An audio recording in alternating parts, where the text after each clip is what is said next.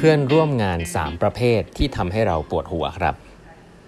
สวัสดีครับ ท่านผู้ฟังทุกท่านยินดีต้อนรับเข้าสู่ 8 บรรทัดครึ่ง พอดแคสต์ สาระดีๆสำหรับคนทำงานที่ไม่ค่อยมีเวลาเช่นคุณครับ อยู่กับผมต้องกวีวุฒิเจ้าของเพจ8บรรทัดครึ่งครับครั้งนี้เป็น EP ที่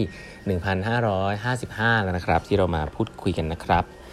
วันนี้นะฮะก็จะเล่าต่อถึงหนังสือ No Hard Feelings นะครับ Emotions at Work นะฮะ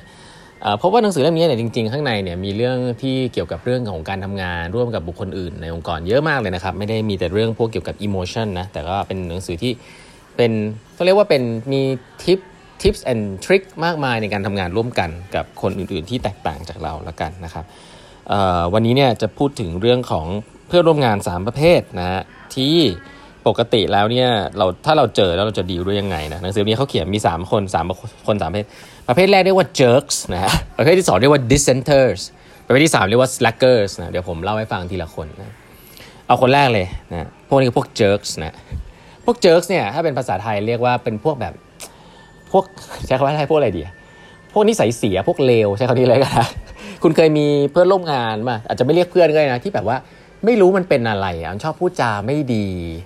แล้วก็เราก็จะไม่เข้าใจเขาว่ามันมันลืนมันถูกเลี้ยงมายังไงเนี่ยมันถึงพูดจาอย่างนี้อะไรเงี้ยแบบชอบพูดจาแล้วไม่ไม่ได้เก่งด้วยนะ คือคนพวกนี้บางทีแบบเหมือนพูดจาแบบกดกดคนอื่นหรืออะไรอย่างเงี้ยคิดว่าตัวเองเก่งมากหรืออะไรอย่างเงี้ยซึ่งคนที่เป็น jerk เนี่ยเราจะเห็นเยอะคือคนที่ส่วนใหญ่คือคนที่พูดจาไม่ดีนั่นแหละนะครับ ซึ่งคนพวกนี้ส่วนใหญ่แล้วจะทำให้เรารู้สึกกังวลกระวายใจแล้วก็หดหูนะฮะแล้วบางทีแล้วชอบขู่ชอบอะไรเราทำให้เรานอนไม่หลับนะฮะ jerk เนี่ยเป็นคนแรกเลยนะครับ ที่ทำให้ psychological safety ซึ่งผมเคยเล่าไปเมื่อ2 2 2ตอนที่แล้วมั้งว่า สิ่งนี้เป็นสิ่งที่บริษัท Google บอกว่าสำคัญที่สุดนะครับในการที่ทำให้เกิด high performance team ไม่ได้เป็นเรื่อง skill ไม่ได้เป็นเรื่องอะไรเลยนะฮะเป็นเรื่องของ psychological safety นะเราจะสร้าง psychological safety ได้ไง ให้คนรู้สึกกล้าพูดนะครับ ให้คนรู้สึกว่าเชื่อใจกันนะทุกคนมีใครทำอะไรผิดพลาดก็ช่วยเหลือกันอะไรแบบนี้นั่นเรียกว่า psychological safety ซึ่ง jerk นี่คือตรงข้ามเลย jerk นี่คือพวกที่แบบจะชอบพูดจาไม่ดีนะอยู่ด้วยแล้วอารมณ์เสียใช้คำนี้แล้วกันเนาะง่ายๆครับ jerk เนี่ยเวลาเขาเขาบอกเวลาคุณจะดีกับ jerk เนี่ยอย่างแรกเลยนะฮะให้คุณถ้าเป็นไปได้คุณเป็นคนดีอะให้คุณมี empathy นะครับมี empathy ว่า เออ คนพวกนี้ทำไมเขาถึงเป็นคนอย่างนี้นะฮะบางทีผมผมใช้คำว่าถ้าเป็นภาษาไทย ผมใช้ว่าแผ่เมตตาแล้วกันนะ ผมไม่อยากจะแบบเอ้ยมา soft มากว่า empathy เข้าใจเขาอะไรเงี้ย ผมว่าเป็นแผ่เมตตาเลยนะฮะว่าเออเขาคงโดนเลี้ยงดูมาอีกแบบหนึ่งอยู่ใน environment ที่แบบอาจจะเหนื่อยมาก เขาอาจจะอยู่จากมาจากบริษัทที่มันแข่งขันกันสูงมากนะก็เลยต้องทำตัวเจิร์กใส่คนอื่นนะครับ แต่พอมาอยู่ที่นี่เนี่ยก็ยังติดนิสัยเดิมนะซึ่งสำหรับผมคิดว่าเวลาเราเจอคนเนี้ยต้องบอกว่าคนคนนี้เขาอาจจะน่าสงสารใช้คำนี้แล้วกัน อาจจะไม่รู้ตัวว่าเฮ้ยยูไม่ต้องเป็นคนอย่างนี้ก็ได้จะทำตัวเองให้คนเกลียดทำไมอะไรเงี้ยนะครับเพราะฉะนั้นอย่างแรกคือเอ่อ have empathy แถมไม่ตายเขาก่อนนะอย่างที่2เนี่ย จริง ๆ แล้วง่าย ๆ เลยนะง่าย ๆ เลยก็คือว่าอย่าไปเล่าอะไรคนพวกนี้ฟังเยอะ เพราะคนพวกนี้เนี่ยเขาจะ take advantage จากเราเนาะอย่าไปอย่าไปแชร์ vulnerability อย่าไปแชร์เรื่องราวส่วนตัวให้คนพวกนี้ฟังมากนะคนพวกนี้นิสัยไม่ดีนะครับถัดไป 2 อันก็คือ เจอคนพวกนี้ให้ keep physical distance กับ mental distance เลยฮะคืออย่าไปอย่าไปร่วมประชุม อย่าไปอยู่ในวงเดียวกับกับการสื่อสารกับคนพวกนี้นะครับอย่าไปยุ่งกับเขาอย่าไปถ้าคนพวกนี้ชวนไปกินข้าวก็อย่าไปนะ แล้วก็อย่าไปเข้าใกล้นะเจอคนแบบนี้เนี่ยอยู่ให้ห่างไว้นะครับ อันนี้ basic นะ basic อย่าไปเป็นเพื่อนกับคนพวกนี้นะครับ แล้วก็ถ้าคุณเป็น manager นะคุณเป็นหัวหน้าเนี่ยให้ไล่พวกนี้ออก ให้เร็วที่สุดนะหนังสือที่พูดนี้นะเเข้าใจเขาได้แหละนะลองให้ให้อะไรนะ probation ได้นะแต่ว่าก็สุดท้ายถ้าเปลี่ยนไม่ได้ก็เอาออกไปเลยนะครับ เพราะว่าจะทำให้คนดีๆทำงานยากนะอันนี้เขาเรียกว่า jerks นะ คนกลุ่มถัดไปเรียกว่า dissenter dissenter เนี่ยง่ายๆ ก็คือคนที่ชอบอวดฉลาดนะฮะแล้วก็เวลาเราเสนอไอเดียไป คนพวกนี้จะมีคำพูดติดปากก็คือว่า that will never works นะมันไม่ work หรอกนะมันจะทำได้ยังไง ก็ดีนะแต่นะคนพวกนี้เขาเรียก dissenter นะฮะเป็น contrarian กับทุกสิ่งทุกอย่าง คนพวกนี้เวลาพูดอะไรที่มันมีเหตุมีผล criticize คนอื่นเนี่ยจะรู้สึกว่าตัวเองฉลาดนะครับ แก๊งนี้เนี่ย ต้องบอกงี้ก่อน แก๊งนี้เนี่ยเวลาผมเห็นนะ มาจาก consult ส่วนใหญ่เป็นงี้ โดน train แล้วคือคือเข้า thinking มาเยอะนะครับ อาจจะไม่เคยลงไปทำงานหน้างงาน ก็จะวิพากษ์วิจารณ์อยู่ได้แบบบนๆเท่านั้น ไม่ได้ผิดนะ แต่ skill นี้เนี่ยมี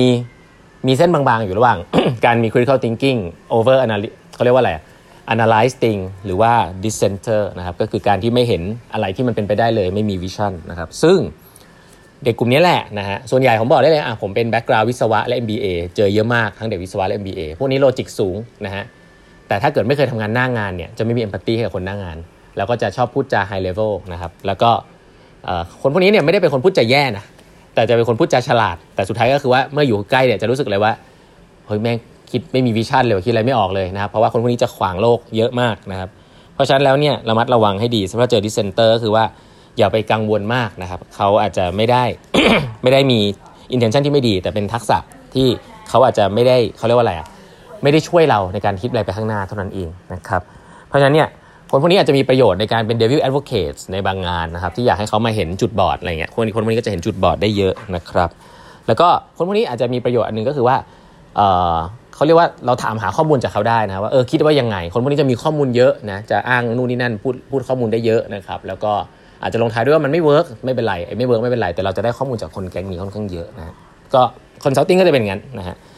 แล้วก็อันสุดท้ายก็ อย่าไปกังวลกับคนพวกนี้มากนะครับ ที่เป็น dissenter เพราะว่าเขาไม่ได้มี intention ที่ไม่ดีละกันนะครับ ส่วนใหญ่จะเป็นเพราะเขาไม่รู้ตัวนะครับคนถัดไปนะสุดท้ายอะไรสุดท้ายสุดท้ายเนี่ยเจอบ่อย อันนี้เมืองไทยจะมีเยอะพอสมควรนะในหลาย ๆ ที่เรียกว่า slackers อันนี้ไม่เป็นพิษเป็นภัยกับใครนะฮะแค่ว่าไม่ทำงานเท่านั้นเองนะ slackers คือใคร slackers คือคนที่เวลา assign งานอะไรไปพูดว่าได้ได้ได้แต่สุดท้ายแล้วก็กินแรงคนอื่นนะฮะพูดเก่งพูดเก่งเหมือนกันไม่แน่รู้เปล่าไม่แน่ใจ หรือบางทีอาจจะอยู่เงียบๆแต่ว่าไม่ไม่ deliver งานแล้วกันนะครับคนพวกนี้เนี่ยจริงๆส่วนใหญ่แล้วเราควรจะถ้าเป็นคุณหัวหน้าคุณตรงต้องเข้าไปคุยกับเขาว่าเขารู้ตัวไหมนะครับว่าเขาไม่ deliver งานนะครับถ้าถ้าไม่รู้ตัวก็ให้รู้ตัวนะครับแต่ถ้ารู้ตัวแล้วก็ ก็ควรจะจัดการว่า เออ แล้วจะจะยังไงนะครับจะจะทำงานหรือเปล่านะอีกอันหนึ่งเขาบอกคนพวกนี้ช่วยได้อย่างนึงก็คือว่าอยากให้เขาทำงานคนเดียวนะครับให้ให้มี partner อีกคนหนึ่งซึ่งซึ่งต้องมี tolerance สูงเหมือนกันนะต้องมีความอดทนเหมือนกัน แต่ให้ partner ทำงานคู่กันนะครับเพราะคนพวกนี้เนี่ยในโดยเฉพาะในเมืองไทยเนี่ยชอบหลบๆนะเหมือนทำตัวเหมือนยุ่งแหละแต่จริงๆไม่ได้ยุ่งมากยิ่ง work from home อะไรเงี้ยก็ให้ทำงานเป็น pair กับคนอีกคนหนึ่งนะครับที่แบบสามารถจะดูแลได้อะไรไอ้ senior อีกคนหนึ่ง แล้วก็ให้ให้ให้ให้คนนั้นแหละนะครับที่เป็นคนช่วยดู ซึ่งคนพวกนี้เวลามีคนมาดูเยอะๆ ก็จะแบบ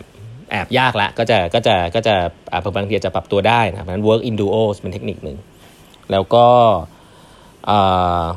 slackers เนี่ยก็เช่นเดียวกันนะครับถ้าคุณเป็น manager ก็อย่าลืม